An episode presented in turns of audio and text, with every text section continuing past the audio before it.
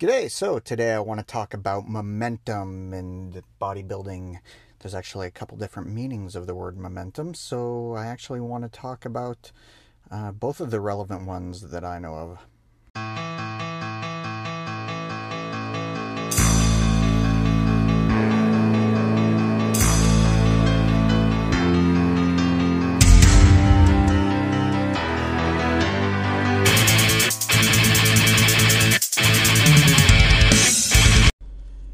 Okay, so today I'm going to be talking about momentum, and the reason that I thought of talking about this actually comes from the fact that today, while working out, I saw a young guy, skinny guy, uh, basically heaving his weights around in the gym with uh, using momentum, using uh, basically swinging his body around, and I I'm not somebody to go up and correct somebody, but and quite frankly, uh, that's a good way to make a fool of yourself because I don't know what his goals are.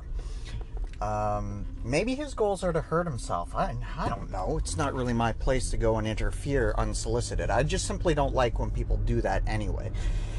But the bottom line is uh, if he's trying to not be skinny anymore, build some muscle, probably his form was not what it maybe should be.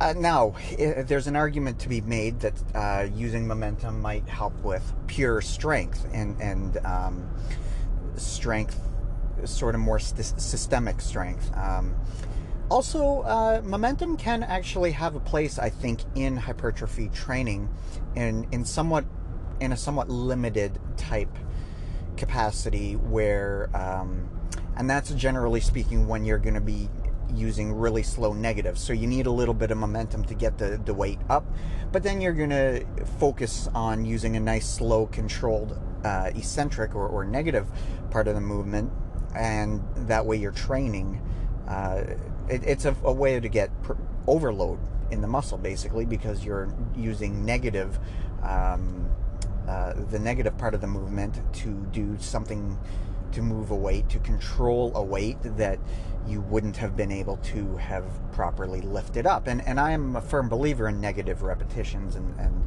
um, using using negative uh, reps in a very safe way. Uh, that's not what this lad was doing. He was just kind of swinging the weight up and then letting it fall down, um, which probably won't accomplish much other than I'm, I'm, sure there's a metabolic benefit there. So, I mean, it might help him get skinnier still. Um, like I say, I, I, have no idea what this guy or anyone else who trains that way is doing. Um, and that's their business. So, this form of momentum, I think, um, in the interest of building muscle, most times isn't what you want to do. Um, normally, what you want to do is you want to put a specific muscle under stress. So, in order to do that, you need to make it uh, momentarily harder on the working muscle, and you do that by um, by taking momentum out of it, by taking the other muscle groups out of it that assist and make it easier because then you're not going to directly stimulate that muscle. So, but as I was thinking about this word momentum, it, it occurred to me that in this series, it's it's often uh, quite philosophical, and and then there's the idea of momentum, which is quite similar, funny enough, to my last couple episodes, where the the idea of having momentum and rolling with it, having when you get a taste of success, and that you you feed on that, and that breeds more and more and more success um, so, in that way, that form of momentum, I think, is probably a good thing at virtually any stage of your training, and re- also regardless of your goals, whether it's building muscle, the burning fat, um, building strength, whatever, whatever your physical goals happen to be, having some momentum behind you is a very helpful thing. And as I've been talking about, sometimes that momentum uh, when you plateau simply isn't there. Or say when you're just finishing a contest and um, and you've you've peaked for for this specific event. Um, and now suddenly momentum doesn't exist. Uh, that's a really tough spot to be in. Um, I watched. Uh, sorry, I uh, um, I've been thinking about this a lot recently, and I talked about it a lot in my last couple episodes. Um, I was listening to a audiobook called The Daily Stoic, and a lot of things jumped out at me, but but one specifically that kind of relates to all of this. Uh, now they talk about a lot of different philosophers in this book, and uh, specifically uh, Aurelius, who is man. Uh, the more I, I learn about this guy, the more he amazes me. Um, uh, who is the other ones? Uh, Epictetus and um, Seneca who Seneca, who I, I, don't know a heck of a lot about, um, but I expect I'll be learning more in the days to come. Uh, I'm focused right now on Aurelius, and now one of them said, uh, well, because it's an audiobook, I don't know specifically all the time if this is an excerpt from one of these guys or some of the authors added in, but there was one statement that jumped out, and I think this was actually the authors who said it was they said, "Watch the wise." It's a very simple idea, and they were talking about it in the context, I, I think, if I remember right, of making yourself a mantra. So making yourself just something, a, a, small little pithy thing you can lean on a little bit. And actually, it occurred to me I had one several years ago that Tom Venuto inspired, and that was something along the lines of "make it a must." Uh, so in tell yourself you must accomplish something. And I wrote the word must everywhere. I, I engraved it on a bracelet. I tried to put it everywhere I could think of the word must. And the idea behind that being that when you tell yourself you must accomplish something as opposed to um, I, I should or I maybe want to or I I I'd like to it's more firm it's a more firm commitment in your mind now that being said that I, I understand now, of course, and I understood back then too that that that can go both ways. So the idea of making something must it, it can actually hurt you if it's not applied properly. But that's that's a whole other topic. So this mantra that stood out to me was "Watch the wise," and three words, and it's so powerful. And it's powerful in in the uh, on multiple levels. I think it's powerful on on the first level, which is simply observe what the best in the business are doing, and in the idea of momentum. While the best in the business, first of all, in terms of like swinging your body and that type of momentum, they don't do it. They lock down. They isolate their muscles.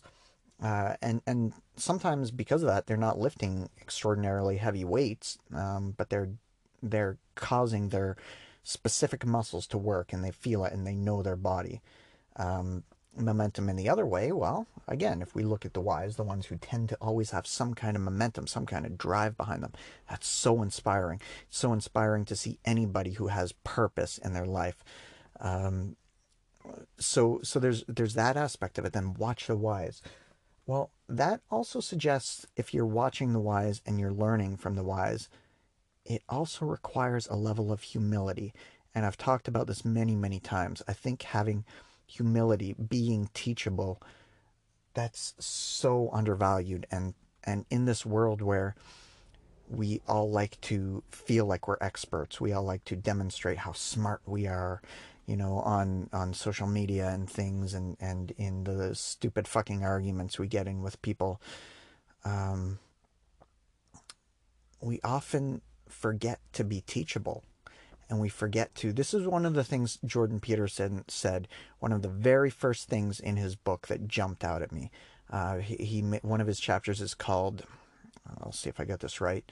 It's um, treat the other person like they know something you don't. It's, it's along those lines the idea being walk into conversations with the mindset of learning something from someone else not the mindset of I have something to say and I'm going to, I'm determined to say it. Those aren't meaningful conversations. Uh, meaningful conversations for me are ones where I come out and I feel I've grown as a person. And you can't grow if you're not accepting new information. and it's it's a big hurdle, especially. Um, I mean, one of the laws of rhetoric. I'm not a big fan of, of debate. I'll just put that out there. I think the, the the idea of winning points via language basically inspires people to be manipulative with their words. But that being said, if you look at the history of it, and through, uh, I think Aristotle pointed out that, you know, you've got um, what is it, ethos and logos and something else, basically using logic and um, emotion. And but the most important way that you can convince anyone of anything is uh, by your character, by being likable, and um, uh, unfortunately, if we don't like somebody, this is a truism. If we don't like somebody, we're not going to listen to anything they say, uh, which is a shame because we there's opportunity for growth that's just passing us by.